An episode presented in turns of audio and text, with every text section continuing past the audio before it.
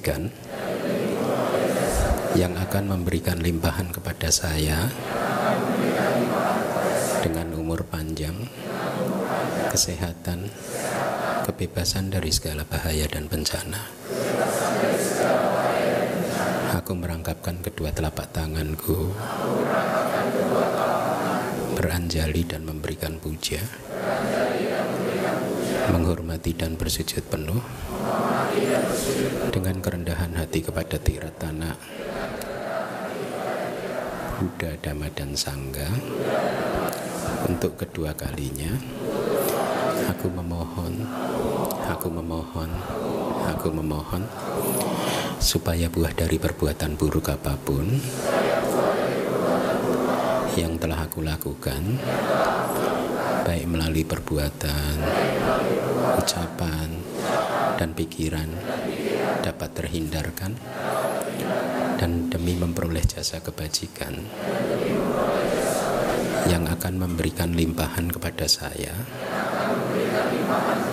dengan umur panjang, kesehatan, kebebasan dari segala bahaya dan bencana. Aku merangkapkan kedua telapak tanganku, beranjali dan memberikan puja. Menghormati dan bersujud penuh. Dengan kerendahan hati kepada Tiratana Buddha, Dhamma, dan Sangga untuk ketiga kalinya aku memohon aku memohon aku memohon supaya buah dari perbuatan buruk apa pun yang telah aku lakukan baik melalui perbuatan ucapan, dan pikiran dapat terhindarkan dan demi memperoleh jasa kebajikan yang akan memberikan limpahan kepada saya dengan umur panjang, kesehatan, kebebasan dari segala bahaya dan bencana. Aku merangkapkan kedua telapak tanganku beranjali dan memberikan puja, menghormati dan bersujud penuh dengan kerendahan hati kepada Tiratana, Buddha, Dhamma, dan Sangga, dan dengan perbuatan yang baik ini,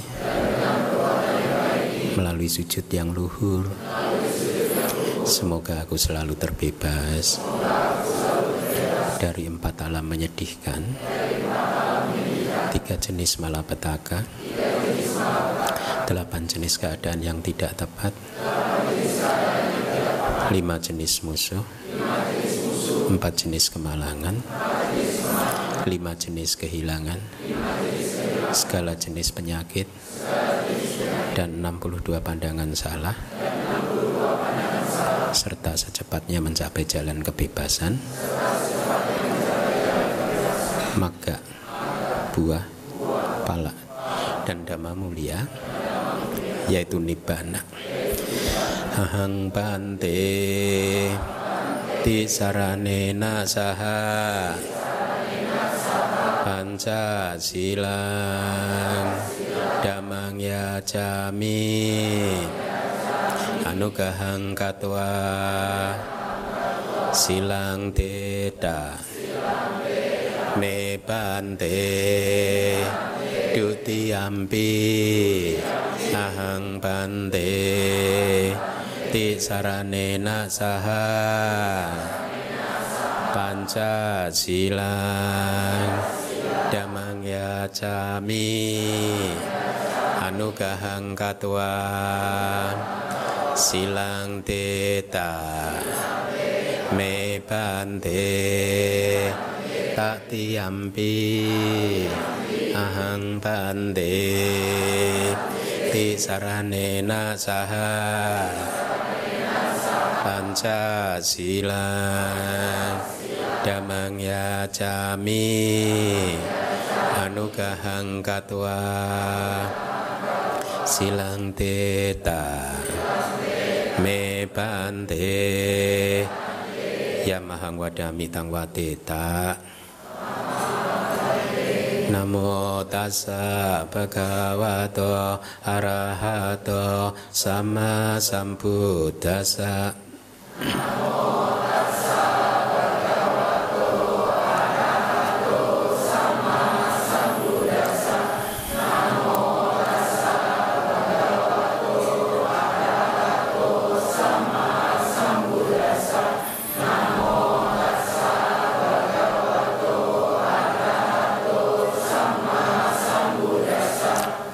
seranang gacami damang seranang gacami sanggang seranang gacami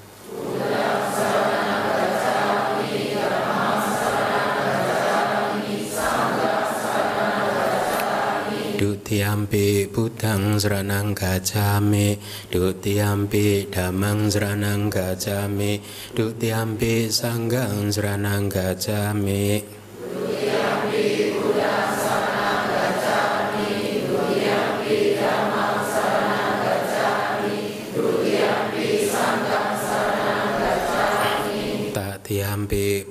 seranang gacami tak tiampi damang seranang gacami tak tiampi sanggang seranang gacami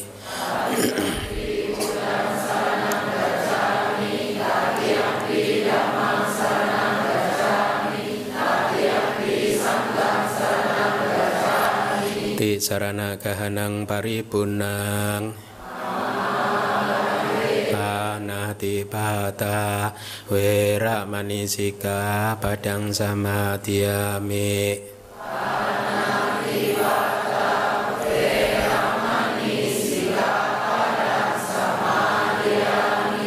Dina dana manisika padang sama tiami.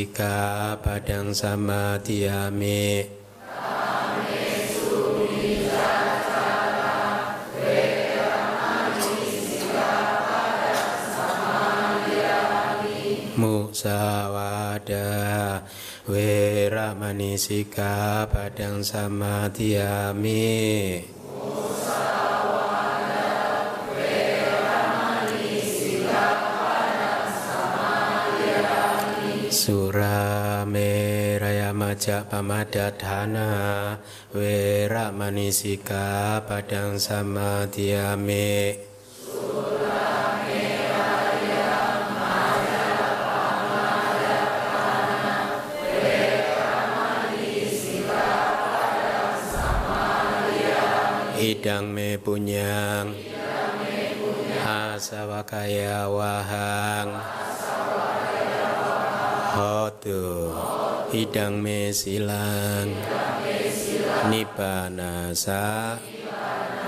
Pacayo. Hotu. Ti sarana saha pancasila. Damang sadukang katua pemadena sampateta.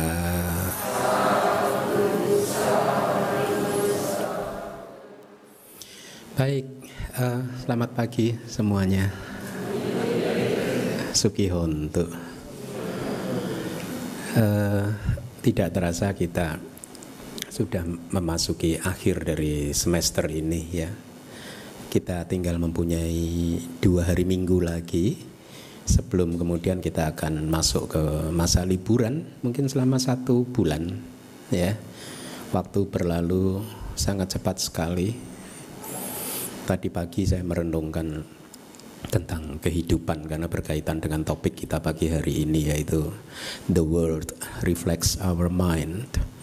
Sebenarnya ini semacam mantra mantra yang sangat sakti apabila Anda benar-benar memegang teguh mantra ini maka mantra ini akan bisa memberikan arah yang benar buat Anda di dalam menjalani kehidupan Anda di dalam mengelola kehidupan Anda akan membantu Anda dalam mengatasi masalah-masalah kehidupan yang sedang Anda hadapi.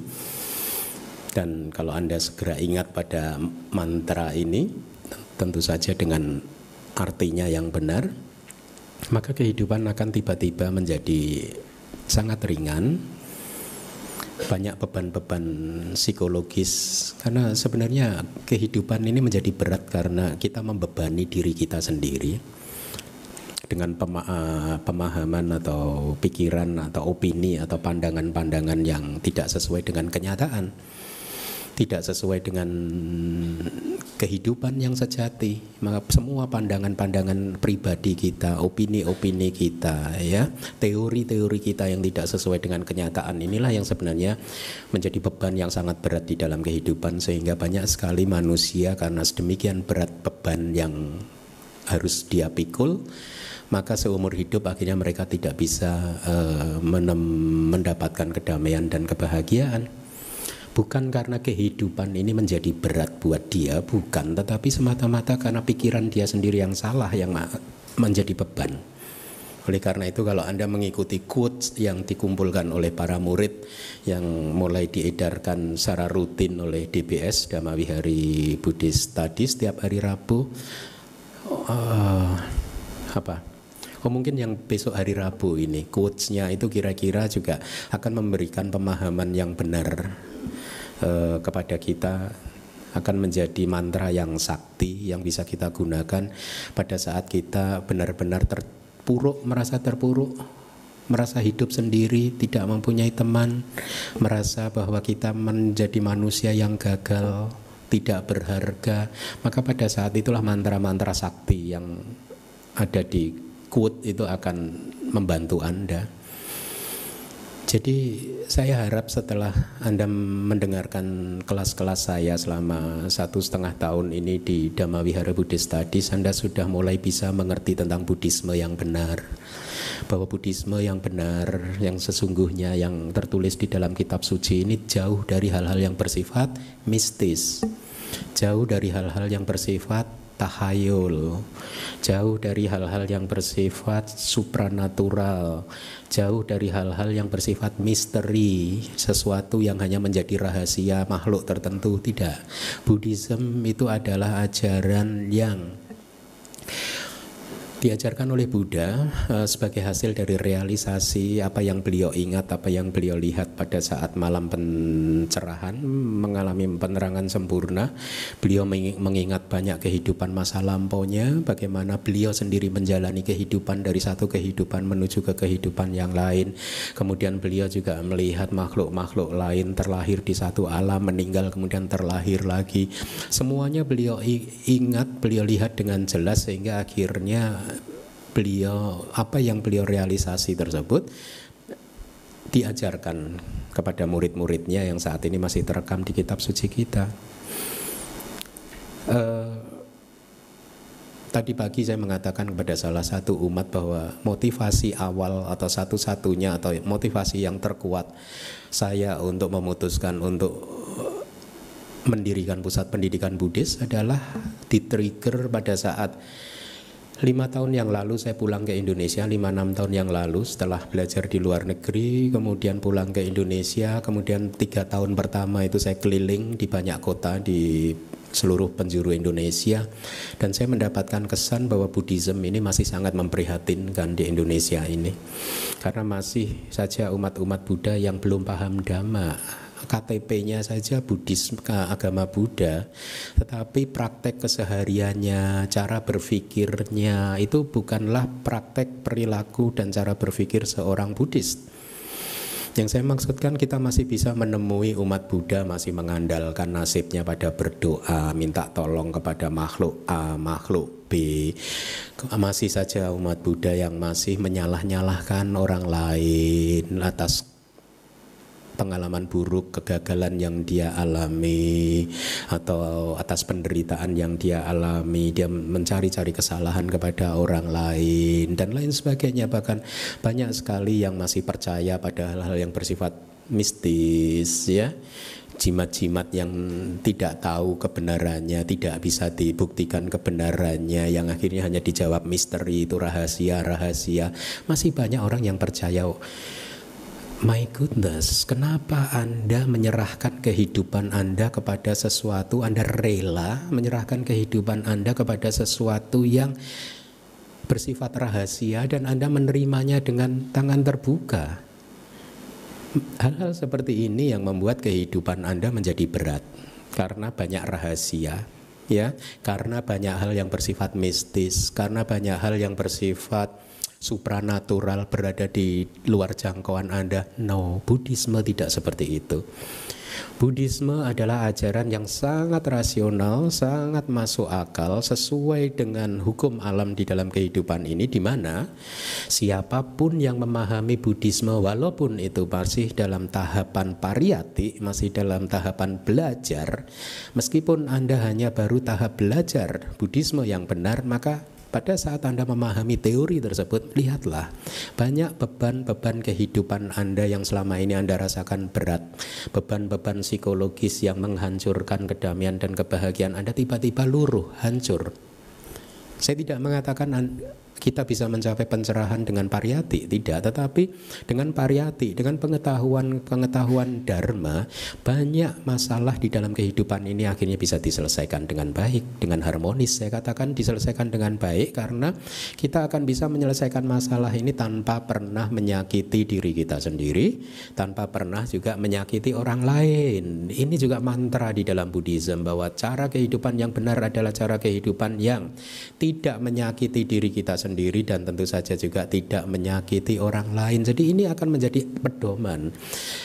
Akan menjadi satu pegangan kepada kita untuk menjalani kehidupan ini dengan benar, ya. Kan masih ada kan orang yang pada saat dia mendapatkan masalah di dalam kehidupan maka kemudian dia mulai sibuk mencari-cari kesalahan atau memberikan kesalahan pada temannya. Hmm? Dan inilah mengapa akhirnya seseorang bisa lepas kendali, emosinya meledak, marah-marah ya. Ini penyakit di dalam komunitas Buddhis itu kadang itu karena komunitas Buddhis yang luas yang sudah bagus kadang bisa rusak hanya gara-gara satu orang yang emosinya tidak terkendali emosinya masih suka marah-marah. Tidak ada tempat buat kemarahan. Karena memang pada hakikatnya Buddha juga tidak mengajarkan kepada kita untuk marah-marah. Ya. Nah, kenapa emosi-emosi tersebut bisa muncul? Karena hal tersebut timbul dari kurangnya pengetahuan tentang Buddhisme. Sehingga dia berpikir bahwa ada orang lain di luar sana yang salah. Ingat, kemarahan bukanlah masalah antara Anda dan orang yang membuat Anda marah. Kalau Anda masih memahami bahwa kemarahan itu adalah problem antara Anda dengan orang yang membuat Anda marah, maka Anda masih belum memahami Buddhisme. Kemarahan adalah murni problem diri kita sendiri yang tidak ada hubungannya dengan orang lain. Paham? Hmm? Hal-hal seperti ini hendaknya harus dipegang, uh, dipegang teguh, dijadikan satu pedoman di dalam menjalani kehidupan, sehingga akhirnya memunculkan rasa malu. Hari gini masih suka marah-marah Hmm? Apalagi dalam komunitas Buddhis. Apalagi nanti kalau memakai kaos Dhamma Wihari masih suka marah-marah. Ampun, nggak malu sama nama Dhamma Wiharinya ya. nah hal-hal seperti ini muncul karena kurangnya pemahaman tentang terhadap kehidupan. Oleh karena itu, judul pagi hari ini sangat bagus dan saya saya nobatkan judul ini sebagai mantra DBS. The world reflects our mind. Artinya adalah bahwa kesan-kesan atau kalau kita terjemahkan dunia ini sebenarnya hanyalah cerminan dari pikiran kita, dari hati kita. Hmm? Dunia ini sebenarnya hanyalah bayangan dari hati kita, hanyalah pantulan dari hati kita, suasana hati kita, pikiran kita. Artinya apa? The world reflects our mind. Artinya Bagaimana suasana hati Anda itulah yang menentukan persepsi Anda terhadap dunia ini. Hmm? Maksud saya, Kalau pikiran Anda sedang diliputi oleh kemarahan, coba kita renungkan, mari sebentar kita renungkan. Pada saat emosi menguasai hati kita, lihat, dunia tampak indah tidak? Hmm? Kenapa? Apakah dunia memang benar-benar berantakan pada saat itu? Hmm? Fine-fine saja dunia. Kalau Anda tanya kepada saya, Bante kok dunia berantakan? Enggak tuh. Kayaknya indah-indah saja tuh. Hah? Loh kenapa berbeda kesannya? Hmm? Kenapa? Karena the world reflects our mind. The world reflects your mind. Dunia, cara pandang Anda, bagaimana Anda menilai dunia itu, sesungguhnya itu sangat dipengaruhi oleh suasana hati Anda. Artinya apa? Seringkali penilaian kita terhadap dunia ini subjektif, tidak objektif. Hmm? Kalau hati Anda sedang jatuh cinta, ya dunia indah nggak sih? Hah? Tidak juga. Indah ya? Indah. Kenapa? Kalau Anda tanya orang yang sedang marah-marah dan Anda sedang jatuh cinta, gila ya dunia indah banget. Anda akan dicemooh. Lu gile ya. dunia berantakan kayak gini lu kate inde.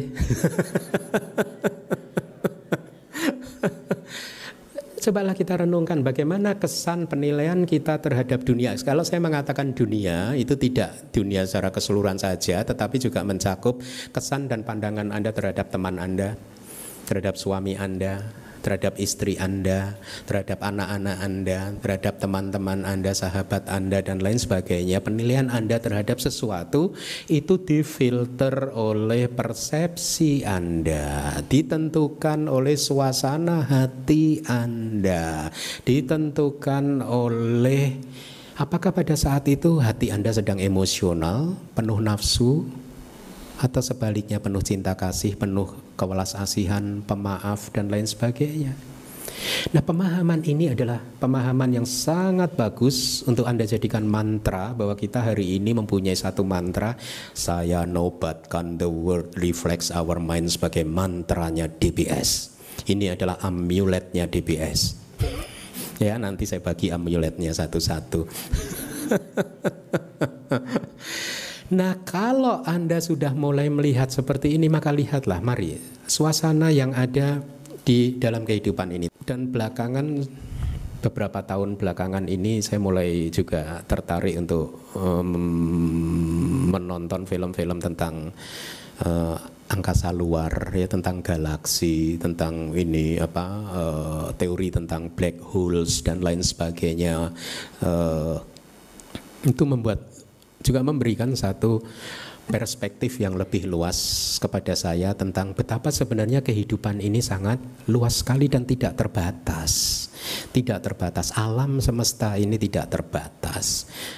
Sangat bagus kalau Anda mau mencoba merenungkan bahwa alam semesta kita ini tidak terbatas sehingga akan membuat menyadarkan kepada Anda bahwa you are nothing, we are nothing. Kita bukan manusia yang penting di alam semesta ini. Kenapa? Karena pemahaman, pengertian bahwa saya adalah manusia yang penting di alam semesta ini yang sering kali malah menimbulkan konflik menyakiti makhluk lain muncul karena pemahaman bahwa saya penting, kehidupan saya penting, agama saya penting, maka kalian harus menghormati agama saya. Pemahaman-pemahaman seperti ini yang menimbulkan kekacauan di dunia ini. Nah, kembali lagi the world reflects our mind. Bahwa dunia ini sebenarnya hanyalah pantulan dari suasana hati kita. Mari kita lihat seperti yang sudah sekilas saya sampaikan di perayaan Waisak kemarin.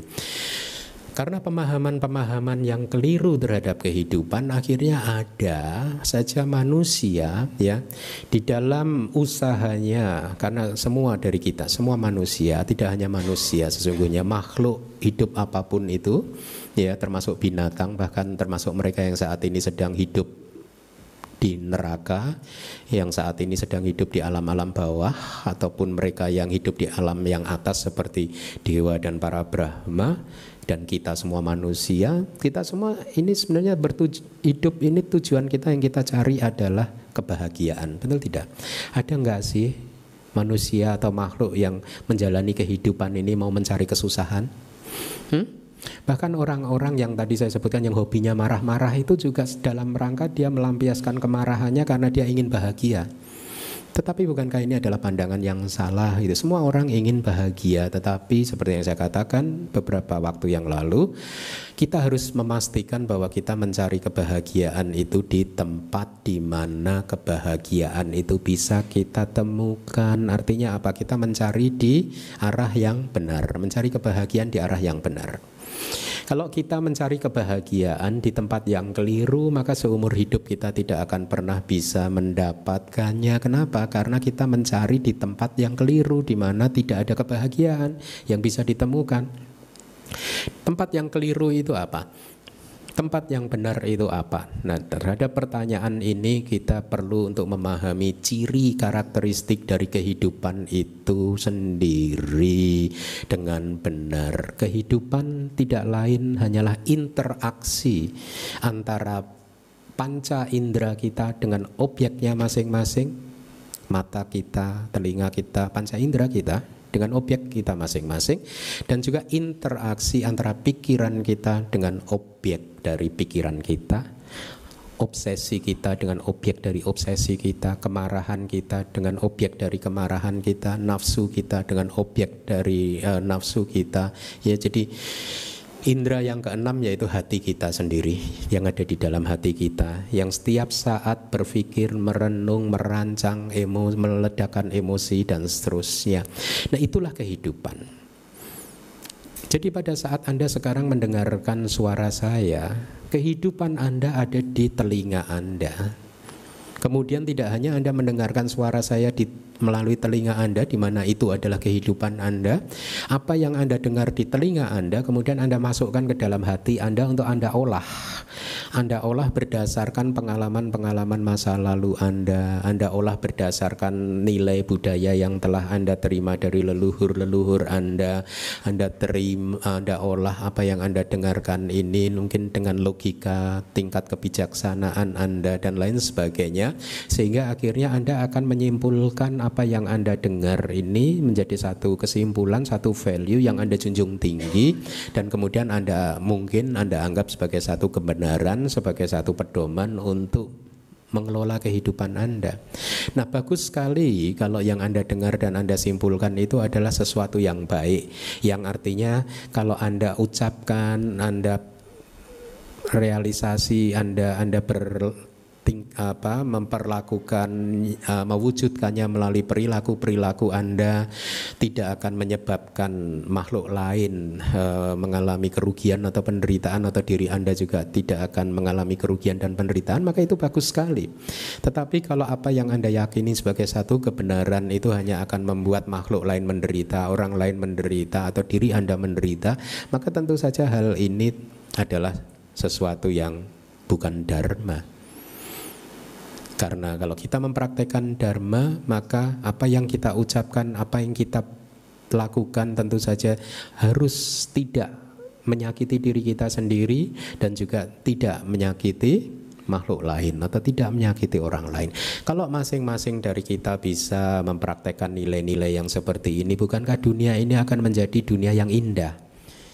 Tapi Anda kemudian jangan berpikir percuma dong Bante kalau saya mempraktekkan nilai seperti ini tetapi pasangan saya tidak mempraktekannya kan percuma juga enggak. Anda enggak rugi. Anda tidak rugi apa pun ya karena paling tidak Anda telah melakukan satu hal yang dipuji oleh orang bijaksana. Anda paling tidak bisa menjaga ketenangan kedamaian dan kebahagiaan hati Anda ya. Dan eh, Anda bisa menumbuh kembangkan membangkitkan ya menyuburkan kualitas kualitas hati Anda yang positif seperti kesabaran pemaaf cinta kasih belas kasih dan lain sebagainya. Anda tidak rugi apa pun karena memang inilah sebenarnya Buddhisme Buddhisme bukanlah satu ajaran yang mengharuskan dunia ini harus sesuai dengan apa yang kita inginkan. Kalau di ceramah uh, Waisak kemarin saya katakan bahwa uh, tadi uh, saya katakan ada dua tipe manusia, masih ingat?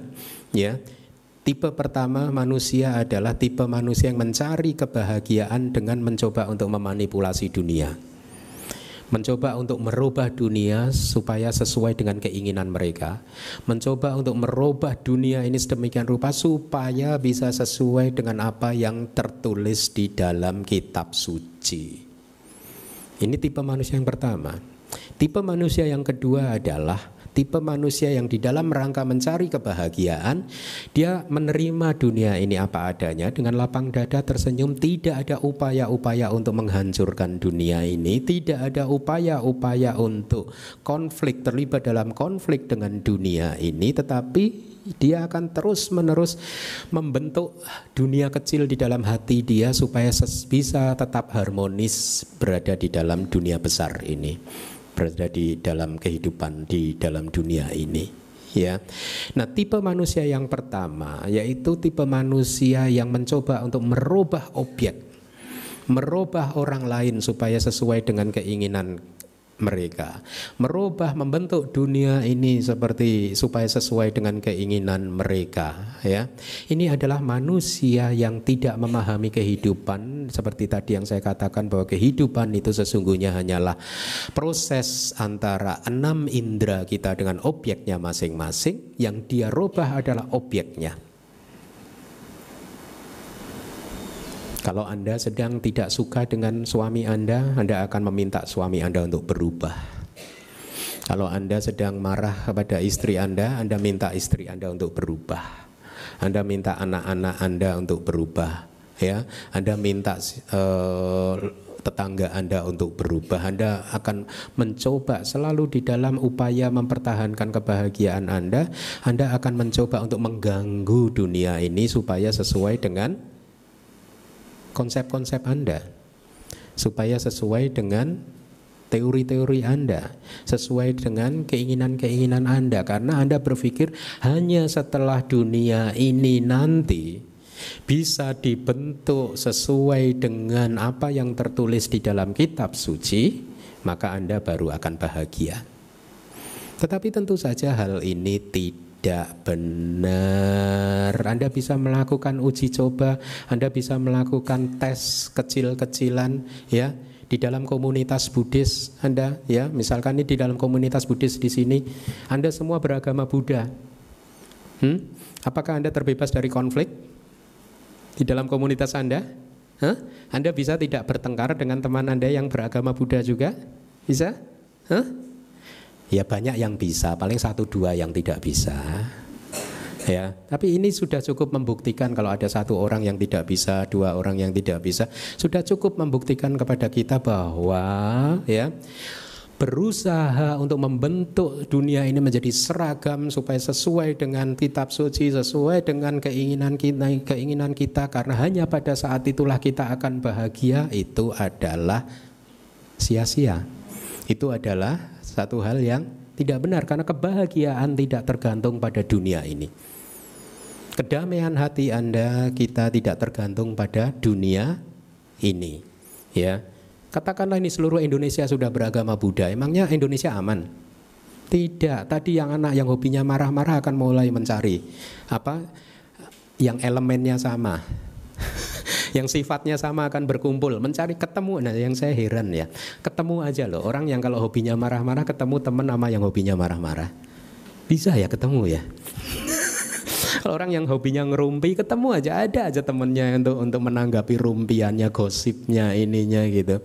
Tapi orang yang hobinya memancarkan meta juga ketemu dengan orang lain atau teman lain yang memang hatinya penuh meta gitu. Jadi memang kita nggak bisa nggak bisa mengelak hukum alam yang disampaikan di dalam uh, kitab suci kita bahwa manusia itu berkumpul sesuai dengan elemennya. Dan saya sering mengatakan kan, kalau anda ingin tahu sifat anda, anda lihat sahabat terdekat anda. Hmm? Sahabat terdekat anda siapa? Bante Keminda.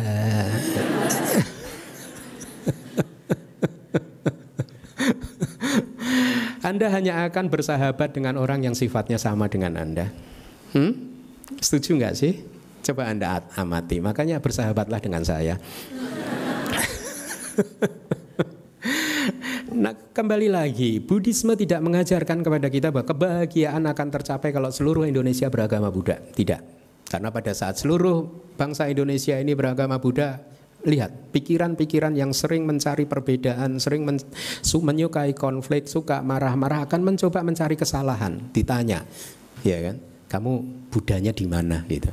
Mahayana atau Theravada. Tapi kalau, kalau udah ter Mahayana oh beda saya Theravada berarti kita beda. Nah, udah mulai membeda-bedakan kan? Huh? Benar tidak? Kalau di breakdown lagi ke lebih kecil saya saya Theravada. Oh sama dong Theravada. Lagi ditanya, kamu Therawadanya mana? Thailand, Sri Lanka, Myanmar? Nah, nanti kalau udah sama-sama saya dari Theravada Thailand, kamu wiharanya mana? Hah? DBS atau bukan? Misalkan begitu ya. Nanti kalau udah sama-sama DBS akan dicari lagi per, uh, ininya. Kamu murid Abidama atau Pariyati? huh? Nanti kalau udah sama-sama Pariyati akan dicari-cari lagi atau Abidama akan dicari-cari lagi. Kamu Abdidama atau fasilitator? Nah, nanti kalau udah sama-sama Abdidama misal kamu grup A, grup B atau grup C. Nah akan selalu dicari perbedaannya. Dan pada saat Anda mulai terjebak pada perbedaan-perbedaan maka Anda akan terjebak pada konflik. Emosi-emosi Anda akan meluap karena Anda mencari perbedaan tidak mencari persamaan. Ya Mencari perbedaan akan menyebabkan kita terjebak pada konflik. Mencari persamaan bahwa kita semua manusia itu sama-sama ingin berbahagia, sama-sama berada di dalam perahu samsara, sama-sama menderita, harus saling membantu untuk bisa keluar dari samsara. Maka kita akan menjauhkan diri kita secara alamiah dari konflik. Nah, oleh karena itulah Buddhism bukanlah tipe manusia yang pertama yang mencoba untuk memanipulasi dunia, yang mencoba untuk merubah dunia, yang mencoba untuk menyamakan dunia, menyeragamkan dunia. Seluruh Indonesia harus beragama Buddha dan harus warga Indonesia menjalankan apa ajaran Buddha dengan benar. Baru setelah itu saya akan bahagia. Tidak. Kalau Anda masih memahami agama Buddha yang seperti itu, Anda akan menjadi orang bisa jadi emosi orang seorang emosional yang berlindung di balik baju agama atas nama agama Buddha menyakiti makhluk lain.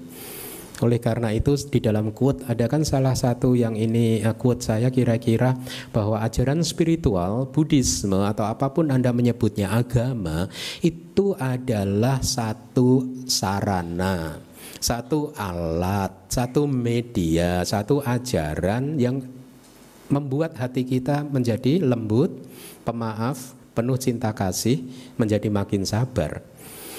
Ajaran spiritual Buddhisme agama itu bukanlah alat pukul untuk menyakiti orang lain. Hei, kamu belum sesuai dharma lo. Hei, kamu belum mempraktekkan Pancasila. Hei, kamu belum belajar pariyati. Ya, disakiti. Hmm? Bukan. Oleh karena itu beragama itu adalah urusan internal. Menjalani kehidupan spiritual itu adalah urusan pribadi kita masing-masing.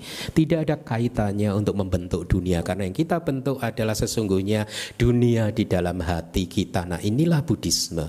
Buddhisme adalah ajaran yang mencoba uh, mengajarkan kepada kita bagaimana cara membentuk hati kita ini supaya hati kita menjadi penuh cinta kasih. Lihatlah, kalau Anda melihat uh, atau membaca kitab suci kita Gata atau Terigata ya di dalam Tripitaka, Anda akan melihat banyak ungkapan-ungkapan kebahagiaan dari para arahat ya baik itu uh, biku ataupun bikuni yang semuanya ungkapannya adalah keindahan. Semua ungkapannya adalah ungkapan-ungkapan yang sangat positif.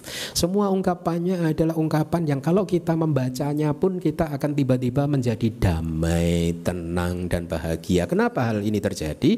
Karena ungkapan-ungkapan yang ada di Tera Gata, Teri Gata itu adalah ungkapan yang diungkapkan oleh seseorang yang hatinya sudah ber bersih.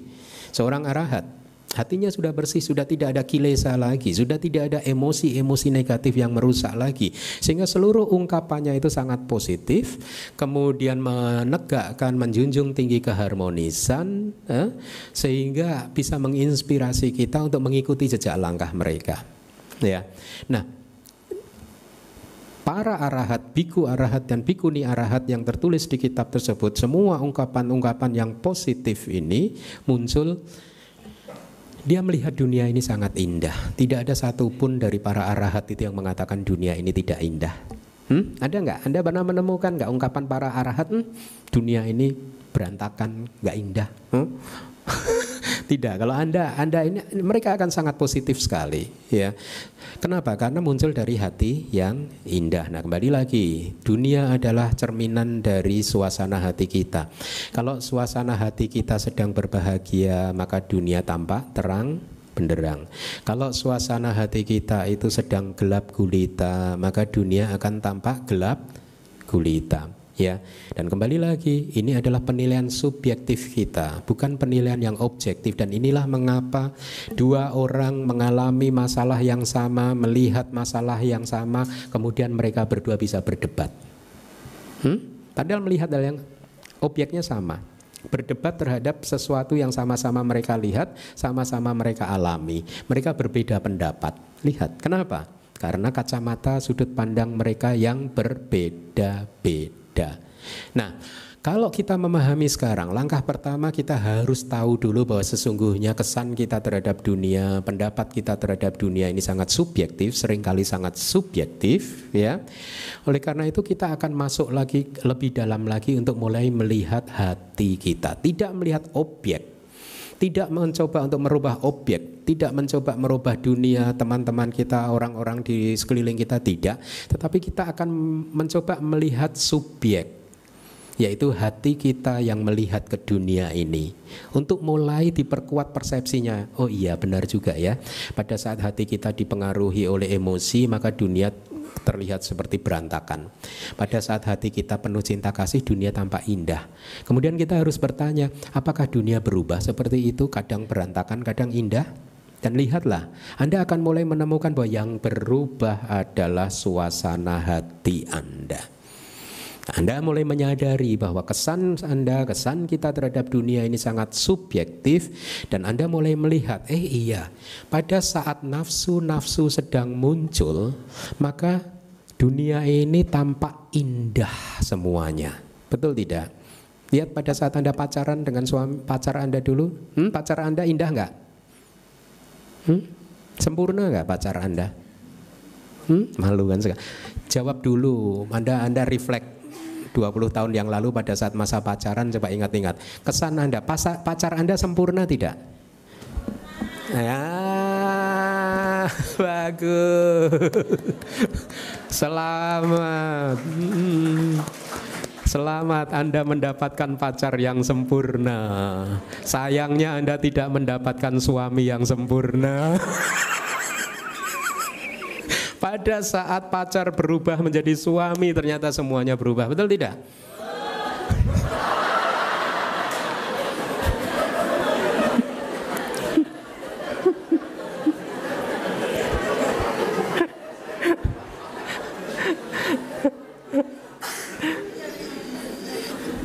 Dan demi keadilan saya harus membela para suami-suami pacar Anda dulu sempurna kan?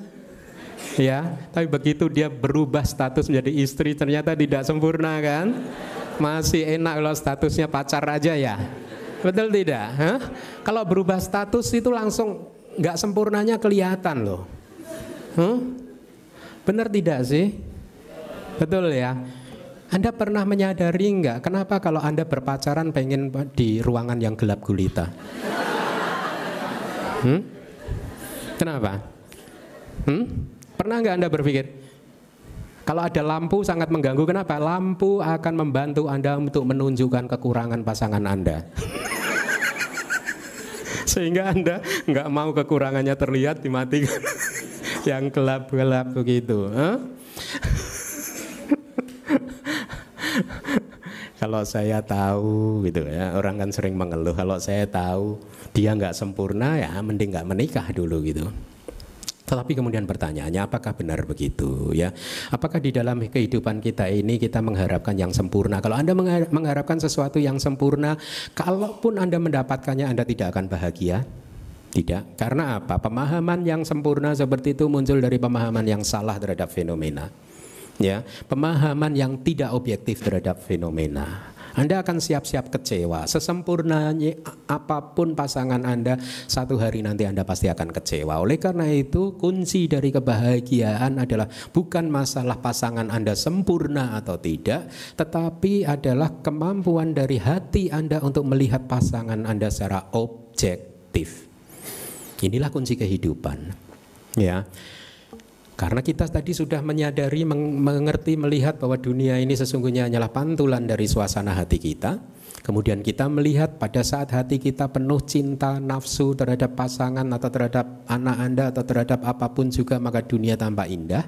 Dan kemudian Anda juga tahu pada satu hari hati Anda sedang marah terhadap pasangan Anda maka pasangan Anda tampak tidak indah.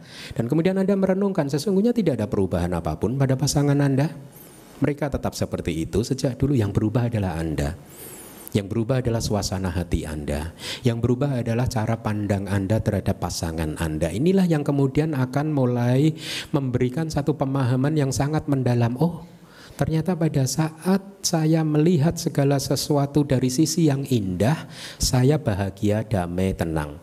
Sebaliknya pada saat saya melihat sesuatu dari sisi yang tidak indah, hati saya bergejolak, menderita, dan kemudian ah, muncul kemarahan, kebencian, dan lain sebagainya. Karena sekarang saya tahu bahwa dunia di luar itu hanyalah pantulan cerminan dari suasana hati saya, ya. Maka Buddhisme mengajarkan kepada kita untuk langkah pertama di dalam latihan spiritual adalah untuk melihat dulu apa mencoba melatih hati kita untuk berada di sisi yang positif. Di sisi yang terang benderang. Kita akan melatih hati kita untuk tetap berpikiran positif, berucap berkata-kata yang positif, bertingkah laku yang positif. Ya, kenapa? Karena saya tahu kalau saya berada di sisi yang negatif, saya yang menderita sendiri. Oleh karena itu, saya lebih baik melatih hati saya untuk tetap berada di sisi yang positif. Berada di sisi yang positif yaitu apa? Mengapresiasi dunia ini. Ya, Anda tahu memang dunia ini penuh kekurangan tetapi Anda juga tahu bahwa dunia ini juga mempunyai kelebihan. Ya. Dan saya tahu bahwa nafsu keinginan saya hanya melihat objek ini 100% positif di mana ini adalah satu penilaian yang tidak objektif dan saya juga sudah tahu kalau saya sedang marah maka saya melihat objek ini sebagai 100% negatif, 100% adalah objek yang buruk dan masing-masing dari sudut pandang ini mempunyai konsekuensi yang berbeda. Kalau saya melihat dari sisi yang positif suasana hati saya tenang, damai dan bahagia sementara kalau sisi yang negatif suasana hati saya menjadi gelap gulita, penuh kemarahan, penuh kebencian, penuh dendam, ya. Oleh karena itu saya akan mulai mencoba melatih hati kita untuk senantiasa melihat segala sesuatu dari sisi yang positif dibandingkan daripada melihat segala sesuatu dari sisi yang negatif. Nah, apa yang terjadi? Pada saat kita mulai melihat segala sesuatu dari sisi yang positif, ternyata suasana hati kita berubah ya banyak beban-beban psikologis kita mulai uh, apa uh, mulai berhasil kita letakkan kehidupan kita menjadi semakin ringan, kita akan mulai sering lebih banyak mengalami ketenangan, kedamaian dan kebahagiaan ya. Kita mulai sering berada atau jauh dari pertengkaran, dari konflik ya, dari permusuhan ya karena kita tahu bahwa sebenarnya pertengkaran itu bukan masalah dunianya yang salah, tetapi ini semata-mata karena suasana hati saya yang salah. Oleh karena itu saya akan menghindari menjauhi pertengkaran. Kalaupun ada pertengkaran, saya memilih untuk tidak terlibat. Saya tidak memilih untuk tidak bergosip, bergunjing dan lain sebagainya. Nah, oleh karena itulah pada saat kita sudah mulai terlatih ya, menempatkan batin kita di sisi yang positif ya. Melihat segala sesuatu dari sisi yang positif ya. Suami Anda benar, dia mempunyai kekurangan. Istri Anda iya, dia mempunyai kekurangan, tetapi Anda juga tahu bahwa mereka mempunyai kelebihan juga. Hmm? Mereka mempunyai kelebihan. Setelah saya terlatih untuk melihat dari yang sisi yang positif, maka Anda lihatlah, Anda akan mulai mampu untuk menerima kekurangan dia. Inilah di mana pada saat kemajuan spiritual mulai muncul, mulai terjadi, yaitu kemajuan spiritual yang muncul berasal dari kemampuan Anda untuk melihat segala sesuatu secara seimbang, secara objektif, bahwa segala sesuatu mempunyai sisi positif dan sisi negatif. Bahwa tidak ada di dunia ini yang 100% baik, 100% jahat. Hanya arahat dan para Buddha yang 100% baik. Bahkan penjahat, orang sejahat apa pun tidak juga kita bisa mengatakan mereka 100% jahat. Tidak bisa. Hmm? Angguli mala, kurang jahat apa dia? Dia membunuh berseri 900 sekian kan? Membunuh loh dia, pembunuh loh itu pun masih bisa jadi arahat. Hmm? Artinya apa? Bahwa orang sejahat apa pun masih mempunyai kualitas-kualitas baik. Dewa data. Sejahat apa dia? Melukai Buddha, memecah belah sangga. Tetapi Buddha mengatakan setelah keluar dari neraka nanti beliau akan menjadi paceka Buddha. Artinya apa? Mempunyai bibit-bibit yang baik. Sejahat apa pun manusia, makhluk apa pun itu juga, mereka masih mempunyai bibit-bibit yang baik bibit-bibit yang positif, kualitas-kualitas hati yang positif. Nah, inilah yang kemudian membuat kita hendaknya mengapresiasi siapa pun itu juga bahwa di samping mempunyai kualitas-kualitas yang negatif, siapa pun juga mempunyai kualitas-kualitas yang positif. Dan dengan demikian secara alamiah kita akan mulai menarik diri dari konflik, menghindari konflik ya kita akan mulai bisa menjalani kehidupan ini dengan penuh keharmonisan tanpa ada permusuhan, pertengkaran, pertentangan, percekcokan, pergunjingan dan lain sebagainya. Hati kita mulai damai, ya. Nah, dunia sesungguhnya adalah pantulan dari suasana hati kita. Ya, jadi bagaimana kita menilai dunia itu sesungguhnya sering kali ya dipengaruhi oleh suasana hati kita. Gitu.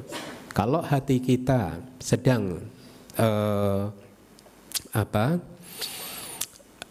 sudah terlatih di sisi yang positif, ya, yaitu sisi yang penuh cinta kasih, penuh kewelasasihan, kesabaran, bijaksana, ya, maka itu pun kemudian akan terpancar melalui ucapan-ucapan kita, melalui terpancar terpancar melalui mata kita terpancar melalui perilaku-perilaku kita. Kita akan mulai berucap, berkata-kata, bertingkah laku, bertindak tanduk uh, sedemikian rupa sehingga hanya akan menomor satukan menjunjung tinggi keharmonisan, kebahagiaan diri sendiri dan kebahagiaan orang lain. Ya, dan ini sangat berbeda dari mereka yang suasana hatinya sering negatif. Mereka yang hatinya dipenuhi oleh loba, dosa, moha, keserakahan, kebencian dan delusi, khayalan. Hati yang seperti ini akan meluap keluar, terpancar melalui kata-katanya, sehingga kata-katanya adalah kata-kata yang hanya komplain ini, komplain itu, memprotes ini, memprotes itu, ya, hanya akan menyebabkan orang lain menderita, telinga orang lain yang mendengar menjadi merah, menjadi sakit, ya. Nah, dengan mempelajari efek konsekuensi dari masing-masing sudut pandang di mana kita berpijak, ya, bahwa ternyata konsekuensinya adalah berbeda, kemudian akan muncul komitmen untuk saya akan memilih untuk terus melatih diri untuk berada di sisi yang positif. Ya. Akan mencoba untuk melatih melihat segala sesuatu dari sisi yang positif. Karena saya tahu bahwa apa pun itu juga objek apa pun juga, pengalaman kehidupan apa pun juga selalu akan ada sisi positif yang akan saya manfaatkan untuk bisa melihat permasalahan tersebut. Tidak ada objek panca indera, objek pikiran kita yang tidak memberikan ruang positif buat kita untuk berdiri akan selalu saja. Nah, tugas kita adalah melatih untuk terus menemukan sisi positif tersebut sehingga dunia ini akan menjadi tampak indah. Nah, pada saat kita sudah mulai bisa melihat secara objektif dunia ini secara apa adanya bahwa dunia ini memang mempunyai sisi positif dan mempunyai sisi yang negatif, maka apa yang terjadi? Kita akan mulai melihat ketidakkekalan. Hmm? Inilah tahapan di mana latihan spiritual Anda mulai berkembang. Anda akan mulai sedikit-sedikit merealisasi ketidakkekalan. Oh iya ya, ternyata segala sesuatu tidak kekal. Ya, pada saat suasana hati saya indah, dunia tampak indah. Eh, sekarang suasana hati saya tidak indah, dunia juga tampak tidak indah. Ada ketidakkekalan di sana. Hmm? Dan Anda akan mulai sering memperhatikan, Anda akan mulai sering kenal. Inilah sering kali murid-murid dhamma, murid abidama menyampaikan kepada saya, Bante, setelah belajar dhamma kok saya menjadi pemarah ya? Hmm? Bener nggak kira-kira? Anda merasakan begitu nggak? Setelah belajar dhamma Anda menjadi semakin pemarah? Hah? Jawaban saya apa terhadap pernyataan seperti itu? Jawaban saya adalah tidak. Anda tidak menjadi semakin pemarah.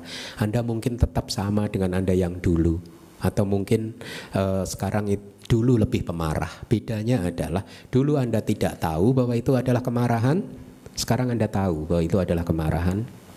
Sehingga Anda mulai melihat dengan jelas. Anda mulai merealisasi dengan jelas, eh kemarahan sering muncul. Dulu pun mungkin lebih sering muncul tetapi Anda tidak mampu melihatnya. Anda belum kenal. Ya. Nah, sama pada saat Anda sudah mulai merealisasi bahwa segala sesuatu mempunyai sisi positif dan negatif, maka persepsi tentang ketidakkekalan akan mulai muncul. Dengan semakin menguatnya persepsi pemahaman, pengetahuan, kebijaksanaan bahwa kehidupan ini tidak kekal, bahwa suasana hati Anda tidak kekal, perlahan-lahan efek secara alamiah yang akan muncul adalah Anda akan melepaskan apa pun itu juga. Pada saat cinta kasih muncul, Anda akan melepaskan, Anda tidak melekatinya. Anda tidak mengharapkannya cinta kasih ini untuk bertahan selama-lamanya karena Anda tahu bahwa cinta kasih ini cepat atau lambat harus berubah. Sehingga apa? Anda akan bisa semakin menikmati kehidupan. Pada saat dunia sedang indah, Anda bisa menikmatinya dengan total, dengan penuh. Ya, mumpung saat ini dunia sedang indah, maka saya harus menikmatinya ya. Tetapi kemudian bukan berarti melekatinya karena Anda mengizinkan keindahan ini untuk lenyap. Ya, pada saat kebahagiaan keindahan dunia ini lenyap, Anda tersenyum. Untung saya sudah menikmatinya. Untung saya tidak lupa untuk menikmatinya. Maka manfaatkanlah waktu di mana suami Anda sedang culun-culunnya, lucu-lucunya. Karena dia tidak lucu selama-lamanya. Kalau istri Anda sedang sedang bagus, sedang baik apa, sedang cantik-cantiknya, nikmatilah. Huh? Bangkit kembangkan kebahagiaan bersama dengan dia karena dia tidak selamanya cantik. Besok dia akan jelek lagi. Sama juga istri, kalau suami Anda sedang ganteng-gantengnya, maka bahagialah Anda. Bahagiakanlah hati Anda para istri Karena suami Anda tidak selamanya ganteng cepat atau lambat dia akan keriput. Nah dengan demikian Anda kita akan bisa menikmati kehidupan ini dan pada saat kebahagiaan hancur kita tidak kaget. Karena kita sudah mengantisipasinya, karena kita tahu bahwa ini memang harus hancur. Kebahagiaan ini memang harus lenyap. Hmm? Kemudian apa yang terjadi? Kalau kebahagiaan lenyap yang muncul apa? ketidakbahagiaan kan? Pada saat kita sedang tidak bahagia kita tahu, ya, ini juga sementara. Hmm? Ketidakbahagiaan ini tidak selama-lamanya. Kalau saya lepaskan cepat atau lambat dia pasti akan lenyap, ya. Dengan demikian apa? Anda mulai mengembangkan kualitas hati yang penuh dengan kesabaran. Sabar untuk menunggu ketidakbahagiaan ini lenyap. Nah dengan demikian Anda mulai skillful, Anda mulai terampil untuk mengelola hati Anda, ya, mengelola hati Anda, ya sehingga makin sabar pada saat Anda sedang mengalami objek-objek atau kehidupan yang tidak menyenangkan, dan Anda makin bisa menikmati kehidupan pada saat kehidupan sedang baik, maka dalam kondisi apa pun hati Anda tetap tenang, damai dan bahagia. Dengan demikian Anda tidak akan lagi menyalah-nyalahkan dunia. Karena Anda tahu bahwa dunia ini hanyalah cerminan, pantulan, bayangan dari suasana hati kita. Ya, dan Anda tahu bahwa bayangan dari suasana hati ini sebenarnya adalah fenomena yang tidak kekal. Hmm? Berubah terus. Kenalilah suasana hati Anda tadi. Seperti murid-murid Abidama yang mengatakan kepada saya, setelah belajar kok jadi pemarah, dia sudah mulai mengenal kemarahannya. Hmm? Kenalilah. Pada saat dunia tampak indah, Anda jangan terjebak, terserap kepada dunia, tetapi Anda arahkan pengamatan Anda kepada hati Anda bahwa dunia ini indah karena hati saya sedang indah. Hmm?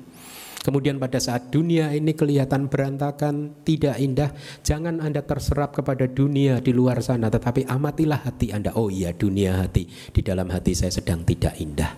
Kalau Anda terserap kepada objek, kalau Anda terserap kepada dunia, Anda tidak akan bisa mendapatkan persepsi ketidakkekalan. Anicca tidak ada di dunia ini, anicca adanya di hati kita. Hmm?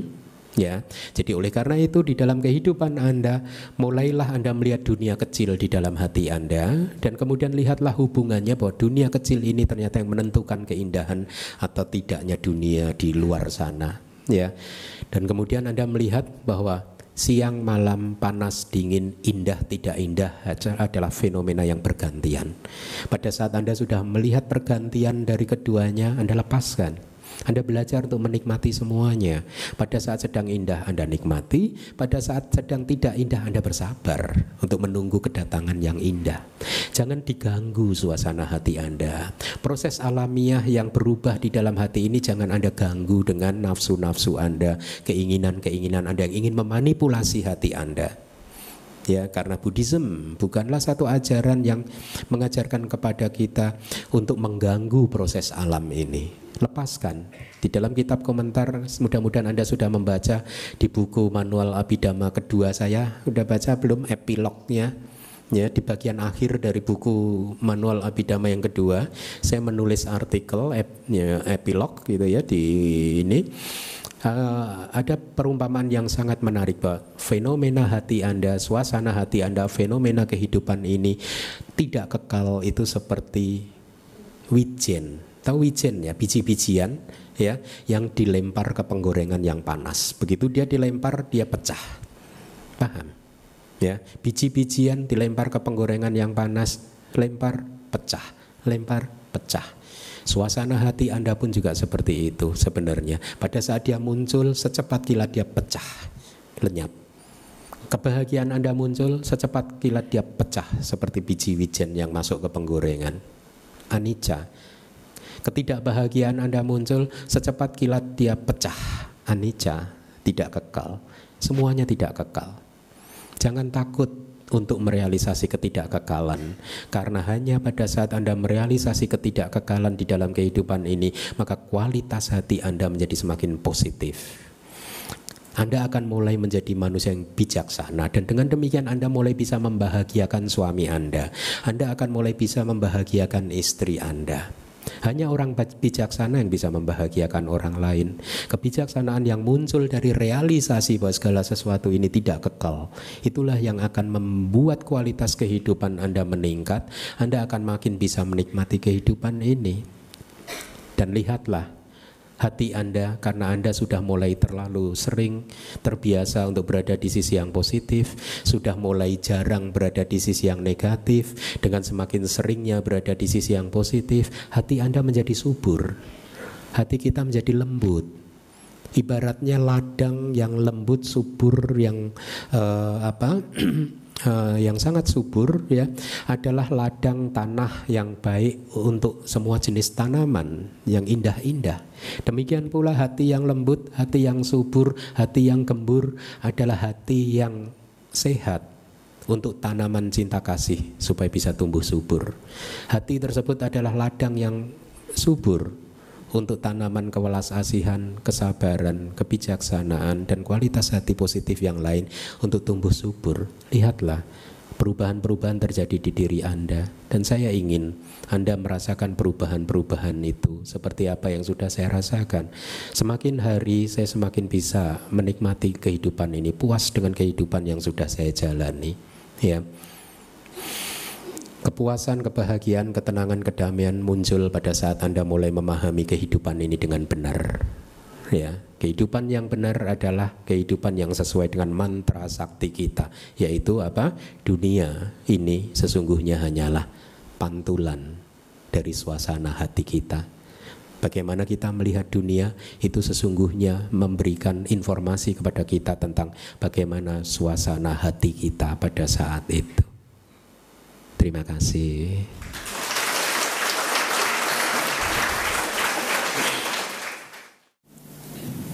Sukihotu Hmm. Uh, uh, tadi kan berarti bilang kita membiarkan saja perasaan yang muncul itu tanpa uh, kita manipulasi.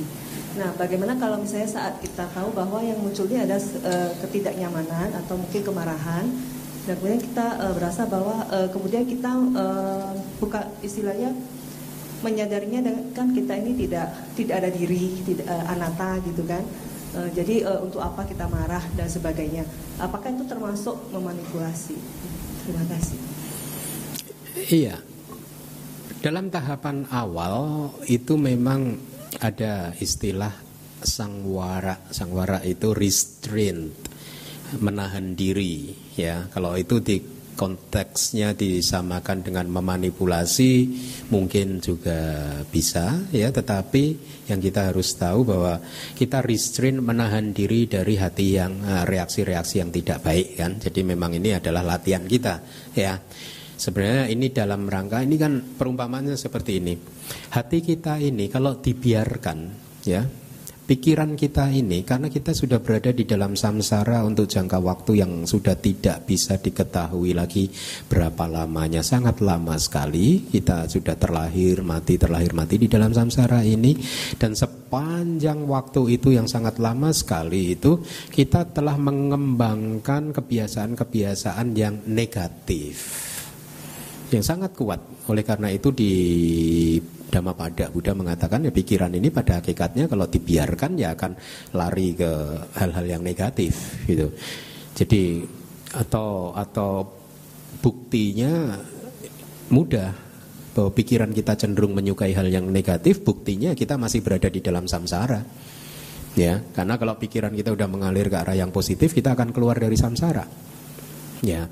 Nah, di dalam latihan karena kita sudah terbiasa pikiran ini untuk berlari ke arah yang negatif, oleh karena itu ada latihan-latihan Buddhis yang bersifat mengendalikan hati kita. Nah, yang berbeda adalah kita tidak mengendalikan dunia, kita tidak memanipulasi dunia, tetapi sebaliknya kita mengolah, mengendalikan dunia kecil di dalam hati kita melalui sila-sila kita, atau latihan yang paling mendasar adalah karena kemelekatan. Tujuan kita berlatih adalah menghancurkan pelekatan, menghancurkan uh, apa nafsu-nafsu yang melekat kepada sesuatu yang menjadi milik kita. Itu tujuan latihan kita. Oleh uh, apa? Ya tujuan menghancurkan itu. Nah oleh karena itu Buddha menentukan latihan-latihan yang bertahap yang paling mudah adalah dengan berdana. Nah berdana itu sebenarnya adalah juga satu latihan untuk memanipulasi hati kita, bukan memanipulasi dunia. Kalau memanipulasi dunia itu bukan Buddhisme, ya. Untuk mengendalikan hati kita supaya tidak melekat kepada harta benda yang menjadi milik kita. Ya, jadi latihannya harus sangat bertahap. Kemudian dengan latihan sila, sila juga pengendalian diri, ya, mengendalikan ucapan-ucapan kita, ya mengendalikan tangan kita tubuh kita ya perbuatan kita itu adalah sebenarnya esensi dari sila ya. Jadi dengan latihan-latihan bertahap seperti itu maka hati kita akan berada di sisi yang positif seperti yang tadi saya sampaikan. Nah kan memilih untuk berada di sisi yang positif Tahap awal memang harus seperti itu, tetapi seperti yang tadi saya sampaikan, pada saat kita sudah mulai terbiasa di sisi yang positif, kita akan melihat bahwa ada sisi positif, ada sisi negatif. Ada reaksi yang baik, ada reaksi yang tidak baik. Dan dengan demikian persepsi tentang ketidakkekalan akan mulai muncul. Pada saat persepsi tentang ketidakkekalan itu muncul, persepsi tentang anatta akan menguat seiring berjalan dengan menguatnya persepsi tentang ketidakkekalan. Inilah mengapa kita harus bermeditasi. Kenapa? Karena kalau kita bermeditasi kita akan melihat ketidakkekalan itu dalam level yang paling dalam dan level yang mencerahkan gitu. Jadi di dalam teks dikatakan apabila persepsi tentang ketidakkekalan itu menguat, maka persepsi tentang anatta akan muncul. Ya.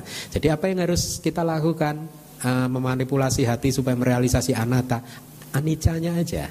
Lihat aja anicanya dulu, perkuat aja persepsi tentang anicca itu. Oh iya, tidak kekal, tidak kekal, tidak kekal, tidak kekal. Ya, di Sutaan Buddha berkata, seseorang yang persepsi tentang ketidakkekalannya menguat, maka persepsi tentang anatta akan muncul. Seseorang yang mempunyai persepsi tentang anatta, maka kesombongan tentang aku milikku akan hancur. Jadi prosesnya bertahap, gitu ya. Jadi sekali lagi apa yang harus kita latih, lihat dulu aja ketidakkekalan. Ya. Sampai kemudian pada saat persepsi itu kuat maka akan muncul proses secara alamiah. Eh segala sesuatu yang tidak kekal ternyata itu adalah penderitaan. Ya itu muncul secara alamiah sih. Kita tidak perlu merenungkan berpikir oh iya nggak perlu. Akan insight Wipasana nyana, pengetahuan wipasana yang muncul melalui meditasi itu adalah pengetahuan yang muncul melalui melihat langsung, bukan pengetahuan yang muncul melalui berpikir.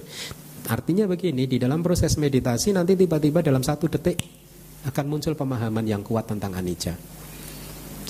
Hitungannya detik saja. Oh, itu anicca dan itu mencerahkan. Gitu ya. Pada saat persepsi tentang anicca sudah kuat, anatta muncul, duka muncul, anatta muncul. Jadi bertahap. nggak apa-apa, anicca dulu saja.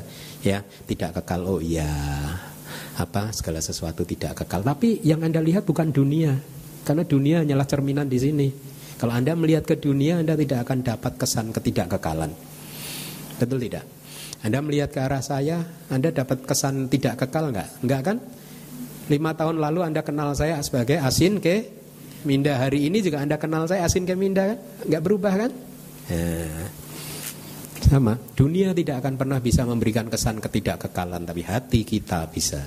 Oleh karena itu amati hati kita, karena dunia di luar hanyalah pantulan dari dunia di sini ya.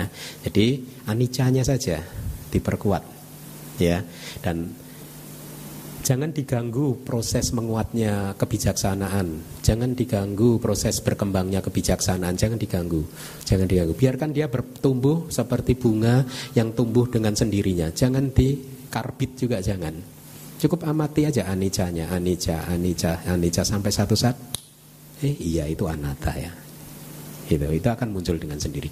Sekali lagi, realisasi anicca dukkha dan anatta bukanlah realisasi yang muncul dari berpikir, tapi realisasi yang muncul dari melihat. Ya, oke. Okay. Baik, yang lain. Sekian tuh Bante. Bante, eh, tadi Bante mengatakan bahwa kita tidak bisa mengubah objek yang eh, di luar dari diri kita bagaimana sikap seorang sebagai orang tua yang eh, masih harus memberikan bimbingan mendidik anak-anaknya, eh, sedangkan mereka masih banyak ketidaktahuan dan harus berkembang menjadi lebih bijaksana. Eh, kita kan harus masih memberikan eh, arahan-arahan, bimbingan-bimbingan supaya mereka bisa berubah menjadi lebih baik. Uh, jadi pertanyaan saya adalah bagaimana sikap kita sebagai orang tua Bante dalam hal ini. Terima kasih. Baik, baik. Pertanyaan yang bagus. Jadi begini, dunia adalah cerminan pantulan dari suasana hati kita Tadi juga sudah saya sampaikan bahwa kesan kita terhadap dunia itu sering kali itu dipengaruhi oleh uh, suasana uh, pesan kesan kita terhadap dunia sering kali dipengaruhi oleh suasana di dalam hati kita ya. Uh, dalam konteks uh, kalau seseorang memahami bahwa saya hanya akan bahagia kalau dunia ini adalah sesuai dengan keinginan kita itu itu hendaknya dipahami dulu ya. Bahwa statement itu adalah dalam konteks bahwa uh, apa kebahagiaan. Ada dua tipe manusia ya. Mereka yang merasa baru akan bahagia kalau dunia ini bisa dibentuk sesuai keinginan mereka. Dan tipe Buddhis yaitu dunia di dalam hati kita yang kita bentuk. Nah dalam menjawab pertanyaan Pak Hasan sebagai orang tua apa yang harus kita lakukan kalau anak kita masih juga uh, mungkin bersikap atau ber perilaku atau karakternya itu uh, belum sesuai uh, dengan nilai-nilai uh, yang uh, dijunjung tinggi oleh agama. Misalkan tugas kita hanyalah menyampaikan. Ya menasehati itu adalah tugas dan kewajiban kita. Tetapi hasilnya nanti bagaimana? Itu murni itu adalah karma sih atau ke, apa tergant, sangat tergantung pada uh, timbunan dari karma si anak itu sendiri. Nah ini harus kita pahami dulu bahwa tugas dan kewajiban kita hanyalah menyampaikan hal-hal yang menurut kita baik. Itu saja. Kita tidak mempunyai tugas dan kewajiban supaya anak itu bisa menurut atau dibentuk sesuai dengan apa yang saya inginkan. Karena itu sudah sangat bergantung dengan e, timbunan dari e, karma apa yang dilakukan oleh anak itu sendiri gitu. Nah sering kali ya, orang tua itu bertindak melewati pagar istilahnya gitu. Melampaui pagar. Membentuk anak sesuai dengan keinginan si orang tua. Nah ini yang harus dihindari ya kalau Anda mempunyai anak lima, Anda bentuk sesuai dengan keinginan Anda, kasihan anaknya. Karena anak lima ini yang satu bunga mawar, bunga melati, bunga apalagi bunga apa. Kalau Anda memaksa bunga melati untuk jadi bunga mawar, kira-kira bunga melatinya menderita enggak? Hmm? Hmm? Menderita kan? Ya, atau maaf ini kalau diibaratkan apa burung, burung merpati, burung apa sih yang terkenal? Sebutkan, hmm? Burung? Darah yang yang indah suaranya apa? Perkutut, cucak rawa. Apa itu yang indah? Yang bisa dibuat lomba itu burung apa itu? Hah? Hah? Murai ya, poksai ya, apa pun itu namanya. Kalau sang anak ini ibaratnya burung merpati, kemudian dipaksa untuk bersenandung seperti apa yang indah tadi? Perkutut. Kira-kira kasihan nggak merpatinya gitu? Hmm? Jadi tugas dari orang tua itu adalah sebagai gardener, ya gardener yang merawat taman. Merawat taman itu kan hanya memberikan air, memberikan pupuk, memastikan sinarnya mata sinar mataharinya cukup ya sehingga tanaman di dalam halaman kita itu bunga-bunganya bisa tumbuh subur masing-masing. Yang bunga mawar juga tumbuh subur menjadi bunga mawar, yang bunga melati juga tumbuh subur menjadi bunga melati gitu. Kita tidak menyirami taman kita supaya bunga-bunga itu seragam sesuai dengan keinginan kita. Nah, perilaku ini ini uh, hendaknya menjadi satu pegangan buat kita di dalam uh, apa uh, atau orang tua di dalam menasehati anaknya. Dan itu saya terapkan dalam kehidupan ini. Coba kalau saya paksa Anda jadi sesuai keinginan saya semua ini, ini, ini. anda menderita nggak kira-kira? Hah? Hah? Nah ini 300 orang di sini kalau saya paksa masing-masing harus waduh menderita. Anda menderita, saya juga menderita. Kenapa? Karena Anda tidak akan bisa memenuhi apa yang saya inginkan kan? Ya. Nah, ini yang harus dijaga supaya tugas kita hanya memberi nasihat yaitu menyirami bunga tadi. Tapi anak itu nanti jadinya bagaimana ya itu akan sangat tergantung kepada dia. Kalau anak itu ternyata tidak sesuai dengan yang kita harapkan ya kita akhirnya harus UPK. Praktek dari Brahma Wihara UPK. Iya ya, saya sudah nasihati seperti ini, seperti itu, tetap saja jadinya seperti ini. Terima dia dengan tenang, seimbang, tidak menghakimi, tidak tidak memarahi dia, ya. Terima dia apa adanya, ya. Nah, waktu di Singapura, saya teringat ini. Tahun-tahun awal saya di Singapura, ada seorang mama datang menemui saya, dia diminta oleh adik laki-lakinya itu yang menjadi salah satu murid saya dia meminta cicinya untuk ketemu saya. Jadi si mama ini mempunyai problem hubungan dengan salah satu anaknya tidak baik ya. Ke, karena menurut si mama si ibunya ini satu anaknya ini tidak mau mendengar nasihat orang tua, tidak rajin belajar, prestasi sekolahnya biasa-biasa saja, gitu. Dan sementara saudara-saudara yang lain berprestasi di dalam sekolah. Sehingga selama bertahun-tahun itu mereka sering bertengkar. Sebenarnya lebih karena si mamahnya nggak bisa menerima anaknya apa adanya, gitu. Ya.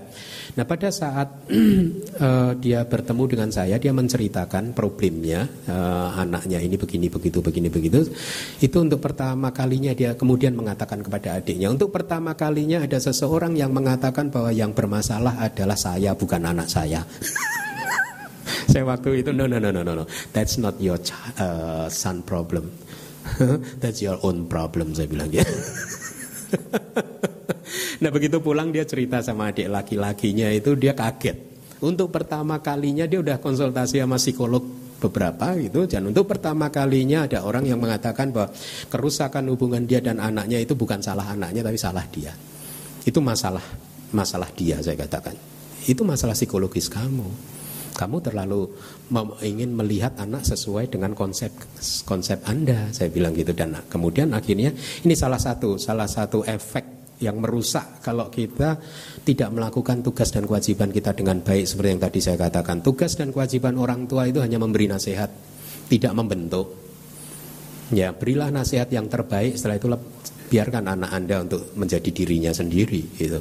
Nah, si mamah ini mencoba untuk membentuk anaknya supaya sesuai dengan keinginan dia. Akhirnya konflik. Konflik karena ya itu yang saya katakan tadi, si anaknya katakanlah bunga mawar mau dipaksa jadi bunga melati menderita. Kemudian pada saat bunga mawar dipaksa jadi bunga melati kok enggak jadi-jadi ya. Udah lima tahun kok tetap bunga mawar saja ya. Akhirnya orang tuanya juga menderita. Lihat. Makanya saya katakan itu sebenarnya problem kamu gitu, bukan problemnya anak. Salahnya ada di kamu, bukan salah di anak gitu. Kamu tidak bisa menerima anak kamu apa adanya. Kamu memaksa anak kamu untuk menjadi diri yang berbeda, untuk menjadi orang lain. Nah sekarang bagaimana kalau kita rubah uh, perspektifnya? Saya katakan kepada dia Bagaimana kalau coba kamu rubah perspektifnya? Mulai sekarang kamu terima anak kamu apa adanya? Terus jangan pernah berpikir kalau prestasi sekolahannya itu biasa-biasa saja Nanti dia akan tidak bahagia dalam hidup. Bukankah itu khayalan terbesar manusia yang mencoba menjadi dukun? Anda ini kan selalu pengen jadi dukun kan? Yang bisa meramal masa depan kan Ya enggak? Anda kan sering kan terhadap anak Anda, Anda seolah-olah sok tahu kan, tahu anak ini kalau ini nanti pasti kamu menderita. Ya. Bukankah itu sok tahu? Bener nggak sih? Anda sok tahu loh. Jangan jadi dukun ya. Anda, nah, mari kita, mari kita objektif terhadap kehidupan kita masing-masing. Kita lihat kilas balik yuk sama-sama. Ya, kita hidup sudah berapa puluh tahun dan lihatlah ramalan kita, semua ramalan kita di masa lalu terjadi enggak? Hmm? Ada yang terjadi, oke, okay, ada yang terjadi. Berapa persen yang terjadi? Hmm? 90 persen? No. 80? 50? 10? 10? Nah, oke okay ya. Anggap kata yang yang terpenuhi 10 ya, kita pakai teori probabilitas. Berarti ramalan kita tentang masa depan kemungkinan benarnya hanya 10% kan? Ya. Berarti kemungkinan salahnya 90% kan? Kita ambil yang 90 dong. Jangan meramal lagi, udah Anda bukan dukun yang baik. Ya, jangan meramal, jangan. kita bukan peramal yang baik tentang masa depan. Ya, jadi saya katakan kepada ibu tadi, jangan berpikir bahwa kalau anak kamu tidak berprestasi nanti hidupnya akan lebih menderita dari saudara-saudaranya. Mari kita tes sejenak saya katakan. Ibu kan dulu sekolah saya bilang gitu. Anda sekolah kan? Hmm? Anda dulu berprestasi enggak? Dia katakan, ya enggak lah apalagi enggak.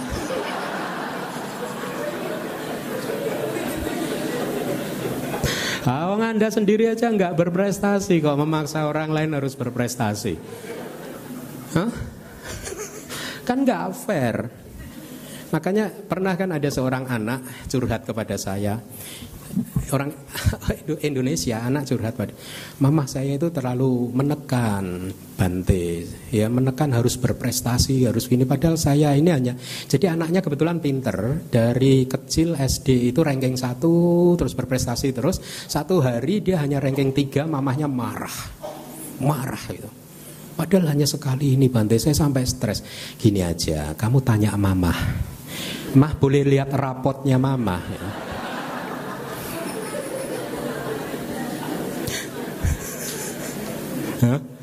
Fair kan? Boleh lihat nggak mah rapotnya mamah dulu dari SD sampai kuliah lulus. Dulu ranking berapa? Mamanya saya telepon kan. Kamu uh, uh, dulu sekolah ranking satu terus? Ya enggak lah, enggak loh. Kadang manusia itu enggak adil ya. Dirinya sendiri ini nggak bisa anaknya yang dipaksa. Jadi saya, nah kebetulan si ibu menjawab enggak. Nah, oke, sekarang ibu nggak berprestasi ya tapi kehidupan ibu baik, kebetulan dia hidupnya baik. Kemudian lihat teman-teman ibu waktu sekolah dulu yang berprestasi, yang prestasinya di atas ibu. Apakah kualitas kehidupannya melebihi ibu semua? Nah, jadi saya coba untuk melihat sendiri si orang tua tadi bahwa ternyata meskipun dia juga tidak berprestasi, hidup dia baik. Dan teman-teman dia yang berprestasi secara akademis hidupnya nggak baik. Itu artinya ya dia cukup baik hidupnya bahagia gitu ya. Cukup bahagia tidak ada yang perlu disesali ya. Tidak hanya tidak saya tidak mengatakan bahwa kesuksesan secara ekonomi tapi dia bahagia cukup kan? Jadi tidak berprestasi juga bukan berarti dia tidak bisa bahagia. Maka saya katakan kepada ibu anak ibu juga akan begitu. Ya jangan jadi dukun lah saya bilang ya. Kita ini bukan dukun yang baik. Sama saya katakan kepada dia juga seperti itu. Nah begitu Pak Hasan jadi tugas kita hanya memberi nasihat yang terbaik. Tapi nanti selebihnya itu adalah menjadi wilayah dari anak itu sendiri. Kalau dia memang bunga mawar maka dia akan jadi bunga mawar yang baik. Ya baik. Terima kasih. Ya.